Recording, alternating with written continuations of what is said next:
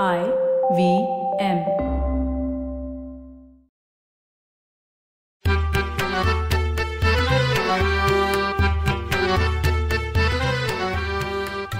नमस्कार मंडळी. मी डॉक्टर राजीव. आणि मी माणिक. माणी माणूस म्हणजे मानव प्राणी. हा पृथ्वीवरील सर्वात बुद्धिमान प्राणी आहे. हं? पण उत्क्रांतीच्या विकास प्रक्रियेत इतर प्राण्यांप्रमाणे त्याला ऊर्जा किंवा अतिंद्रिय शक्ती मिळाल्या नाहीत ज्या इतर प्राण्यामध्ये आढळून येतात. हो याच्यावरचा एक माहितीपूर्ण लेख मी वाचला होता. सर्पतज्ञ आणि पर्यावरण अभ्यासक नीलम कुमार खैरे यांचा. अगदी पिसवांपासून हत्तीपर्यंत वेगवेगळ्या प्राण्यांच्या अतिंद्रिय शक्तीबद्दल त्यांनी लिहिलंय. पिसू हं? म्हणजे आपण जिला रक्त पिपासू म्हणतो हं. ती पिसू. अन्न मिळवण्यासाठी किंवा धोका टाळण्यासाठी. तिच्या उंचीच्या तीनशे पट उंच उडी मारू शकते. हो. आता मानवासाठी ही अशक्यच गोष्ट आहे. आणि कुत्र्यांच्या तीक्ष्ण घ्राणेंद्रियांचा उपयोग गुन्ह्याच्या शोधासाठी तर केलाच जातो. हो. पोलीस दलात ते नक्कीच करतात. मी एका कुत्र्याची हकीकत वाचली होती बरं का? ही ऑस्ट्रेलियामध्ये घडली होती. त्याची आणि त्याच्या मालकाची ताटातूट झाली. खूप शोधूनही मालकाला तो कुत्रा काही सापडला नाही. आणि तो मालक काही दिवसांनी ऑस्ट्रेलियाच्या पूर्व भागातून पश्चिम भागात जाऊन स्थायिक झाला. हो. त्याचा मागोवा घेत तो कुत्रा सहा महिन्यांनी नऊ हजार आठशे किलोमीटर अंतर पार करून मालकाच्या नवीन घरी पोचला वाव. हे त्यानं कसं केलं? आपल्या शरीरातून म्हणजे माणसाच्या शरीरातून त्वचेच्या मृतपेशी गळून पडतात. त्याचा मागोवा घेत तो कुत्रा इतक्या लांबवर पोचला होता. वा. हत्ती हा देखील बुद्धिमान जीव आहे. तो चालताना लो फ्रिक्वन्सीची म्हणजे कमी वारंवारिकतेची ध्वनी कंपनं निर्माण करतो. आणि त्या कंपनांद्वारे कळपातील हत्ती एकमेकांशी संवाद साधतात. मी तर असं वाचलंय की हत्ती हे काही किलोमीटर अंतरावरील पाण्याच्या साठ्यांचा शोध घेऊ शकतात. मनुष्याच्या जीवनात प्राण्यांचं आणि त्याच्या या अतिंद्रिय शक्तींच्या ऊर्जेचं फार महत्वाचं स्थान आहे. आपल्या पूर्वजांनी हे ओळखलं होतं आणि म्हणून आपल्या संस्कृतीमध्ये अनेक रूढी आणि परंपरा घालून दिलेली आहेत. म्हणून तर आपण आजही बैल पोळा साजरा करतो जेवण सुरू करण्याच्या आधी चित्रावती घालतो. नागपंचमीचा सण तर सरीस रूपांचं म्हणजे नाग साप यांचं महत्त्व सांगण्यासाठीच तर आहे. हिंदू संस्कृतीत नंदी गरुड उंदीर नाग घुबड वगैरे प्राणी देवदेवतांची वाहनं म्हणून त्यांची पूजा केली जाते. एक प्रकारे प्राणी जगतातील अतिंद्रिय शक्तीच्या ऊर्जेचंच हे पूजन असतं. मानवाच्या क्षमता आपल्याला ठाऊक असतातच. पण काही वेळा तर्काच्या पलीकडे झेप घेणाऱ्या मानवाच्या क्षमता पाहून थक्क व्हायला होतं. यालाच तर आपण असामान्य प्रतिभा म्हणतो ना? केवळ चार वर्षाचं वय असताना पियानोवर सिम्फनी वाजवणारा मोझार्ट काय? किंवा अगदी लहान वयात पट्टीच्या गायकाप्रमाणे उपजत गायन कला सादर करणारे आपले कुमार गंधर्व काय असामान्य प्रतिभेचीच ही माणसं आहेत. न्यूरोसर्जन असलेल्या डॉक्टर जयदेव पंचवाघ यांनी या संबंधी माहितीपूर्ण लेख लिहिलाय. त्यात केवळ अद्भुत असं वर्णन कराव्या अशा संगीत गणित काव्य संख्याशास्त्र स्मरणशक्ती अशा अनेक क्षमतांचा उल्लेख आहे. अशा क्षमता असणाऱ्या व्यक्तींना सेव्हन्ट म्हणतात. सेव्हन्ट हा शब्द फ्रेंच सेव्हियर म्हणजे ज्ञानी या शब्दावरून तयार झाला. या व्यक्तींमध्ये ना पुस्तक एकदाच वाचून मुखोद्गत करणे पुस्तकाची पानं काही क्षणात स्कॅनर प्रमाणे वाचणं किंवा जुन्या तारखा सांगणं संगीतामध्ये सिम्फनी एकदाच ऐकून जशीच्या तशी वाजवून दाखवणं अशा अनेक अलौ क्षमता दिसतात. शकुंतला देवींकडे अशीच ईश्वरी म्हणावी अशी निसर्गदत्त क्षमता होती. मोठमोठ्या संख्यांची आकडेमोड त्या चुटकीसारखी करत केवळ भारतातच नाही तर परदेशातही त्यांची ख्याती होती. एकोणीसशे अठ्याऐंशी मध्ये प्रदर्शित झालेला रेन मॅन हा सिनेमा एका सॅवंटवरच आधारित होता. हो आणि त्या सिनेमातली ती व्यक्तिरेखा डस्टिन हॉफमन या गुणी नटानं खूप छान साकारली हो होती. हो. आणि त्याच कल्पनेवर आधारित अमोल पालेकरांनी नाना पाटेकरांना घेऊन थोडासा रुमानी हो जाय हा. सिनेमा काढला होता. त्यातला नानाचा पाणी या विषयावरचा डायलॉग प्रसिद्धच आहे ना? हो पाणी वॉटर वगैरे वगैरे. रेनमॅन ही सिनेमातली व्यक्तिरेखा काल्पनिक आहे. पण ज्या व्यक्तीवरून हे काल्पनिक व्यक्तिमत्व घेतलं गेलं ना ती व्यक्ती आज हयात आहे बरं का. ह्या व्यक्तीला सहा हजार पुस्तकं मुखोद्गत आहेत. किती? सहा हजार. ती व्यक्ती पुस्तकाचं डावं आणि उजवं पान एकाच वेळी स्कॅनरनी बघावं तशी वाचू शकते आणि क्षणार्धात लक्षातही ठेवू शकते. ह्या व्यक्तीच्या मेंदूचा एम आर आय केला बरं का. तर त्यात काय दिसलं? तर त्यात असं दिसलं की मेंदूच्या उजव्या आणि डाव्या भागांना जोडणारा कॉर्पस कॅलोझम नावाचा भाग असतो. तो भागच नाहीये. आणि शिवाय इतरही काही भागांमध्ये दोष आहे. मी अशा काही व्यक्तींबद्दल वाचलंय की ते खरं तर ऑटिस्टिक असतात. त्यांना ऑटिझम असतो. ऑटिझम म्हणजे आत्मकेंद्रिता किंवा स्वमग्नता. ह्यांचा आयक्यू म्हणजे बुद्ध्यांक कमी असतो. ते समाजात सामान्य माणसाप्रमाणे मिळून मिसळून वागू शकत नाहीत. त्यांचा अटेन्शन स्पॅन म्हणजे लक्ष देऊन ऐकणं शिकणं याचा आवाकही फार कमी असतो.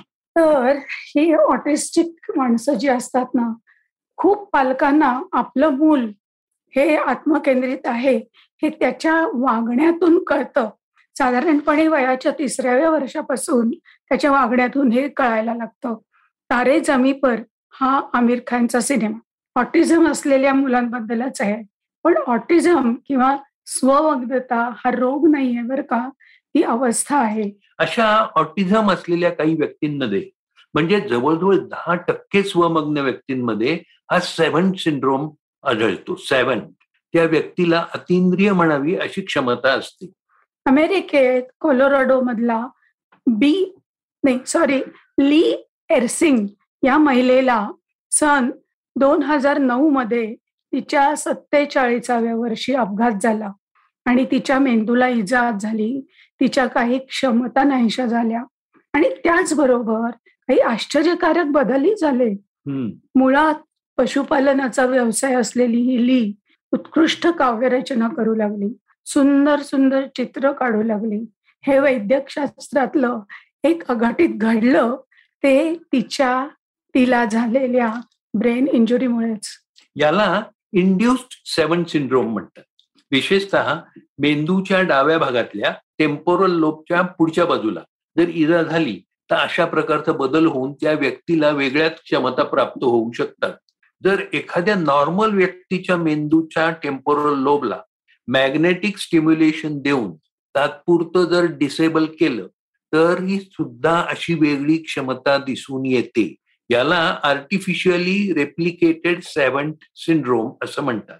अशा अतिमानवीय क्षमता क्वचित सामान्य माणसामध्ये म्हणजे जो आत्ममग्न नाही आहे अशा माणसामध्येही दिसू शकतात. अशा प्रतिभावंत माणसांना प्रॉडिजी म्हणतात. या प्रॉडिजी म्हणजे विलक्षण असामान्य बुद्धीची व्यक्ती. प्रॉडिगल सन ही डॅनियल स्टीलची कादंबरी गाजलेलीच आहे.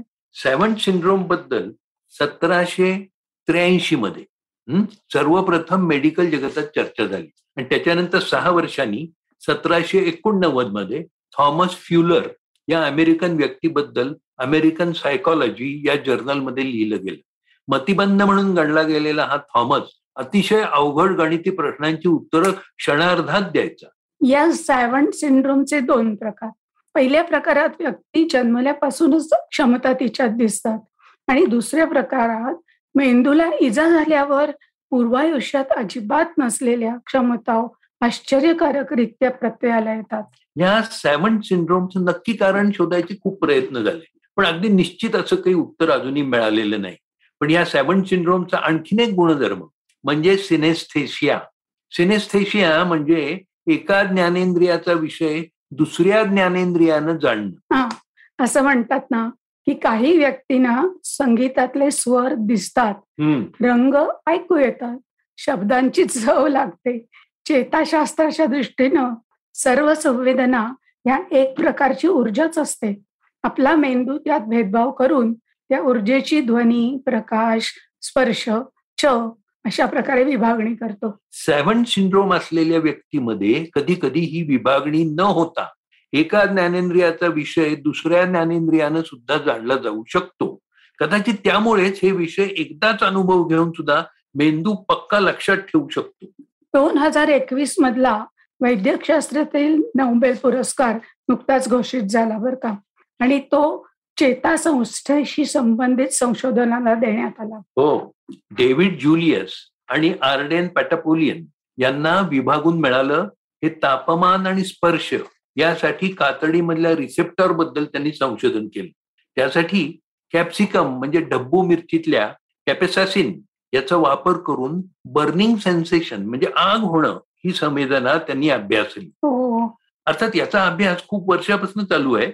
एकोणीशे चव्वेचाळीस साली जोसेफ एरलँगर आणि हार्बर्ट गॅसर यांनी स्पर्श आणि दुःख म्हणजे टच आणि पेन या संवेदना वेगवेगळ्या मज्जातंतूंकडून संक्रमित होतात पोचवल्या जातात असं शोधून काढलं होतं.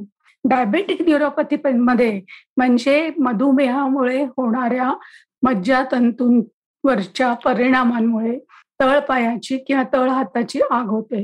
ही तापमान जाणणाऱ्या नसांमधूनच संक्रमित होते. कधी कधी तर अगदी मिरचीची पावडर चोळल्याप्रमाणे वेदना असते. आता हे नोबेल प्राइज मिळालेल्या नुकत्याच केलेल्या संशोधनामुळे जर या डायबेटिक न्यूरोपॅथीच्या वेदनेवर औषध सापडलं तर एक खूप मोठा विजय आपण वेदनादायक आजारावर मिळवू शकतो. आपण एका ज्ञानेंद्रियाचा विषय दुसरा दुसऱ्या ज्ञानेंद्रियाने जाणणं म्हणजे सिनेस्थेशियाबद्दल बोललो ना? तर ज्ञानदेवांनी अमृतातेही पैजा जिंके असं आपल्या मराठी भाषेबद्दल म्हटलंच आहे. ते म्हणजे अलंकारिक रूपानं एक प्रकारचं सिनेस्थेशियाच आहे असं वाटतं. हो हो. म्हणजे अमृताची गोडी जिभेनं चाखावी अशी गोडी माझ्या मराठी भाषेला आहे. ते म्हणतायत यातील रसाळपणामुळे श्रवणेंद्रियांनाही जिवा फुटतील. म्हणजे शब्दाची गोड चव जणू जिभेवर उतरेल. शब्द ऐकून नेत्रांची तृप्ती होईल आणि रुपयाची खाण उघडल्याप्रमाणे वाटेल. ज्ञानदेव म्हणतात माझं हे आख्यान सर्व ज्ञानेंद्रियांचं परस्परातील भेद मिटवून सर्वच इंद्रियांना सारखं समाधान निश्चित मिळवून देईल. या समाधानी शुभ संकेतात आणि सकारात्मकतेत आपण थांबूया का? हो. पण पुन्हा भेटूच मराठी खिडकीतून. मराठी खिडकीतून.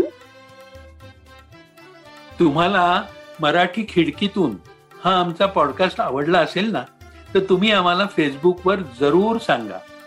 आणि तसंच तुमच्या नातेवाईकांना मित्रमंडळींनाही जरूर ऐकायला सांगा. काय? पुन्हा भेटूया गुरुवारी. मराठी खिडकीतून फक्त आय व्ही एम पॉडकास्ट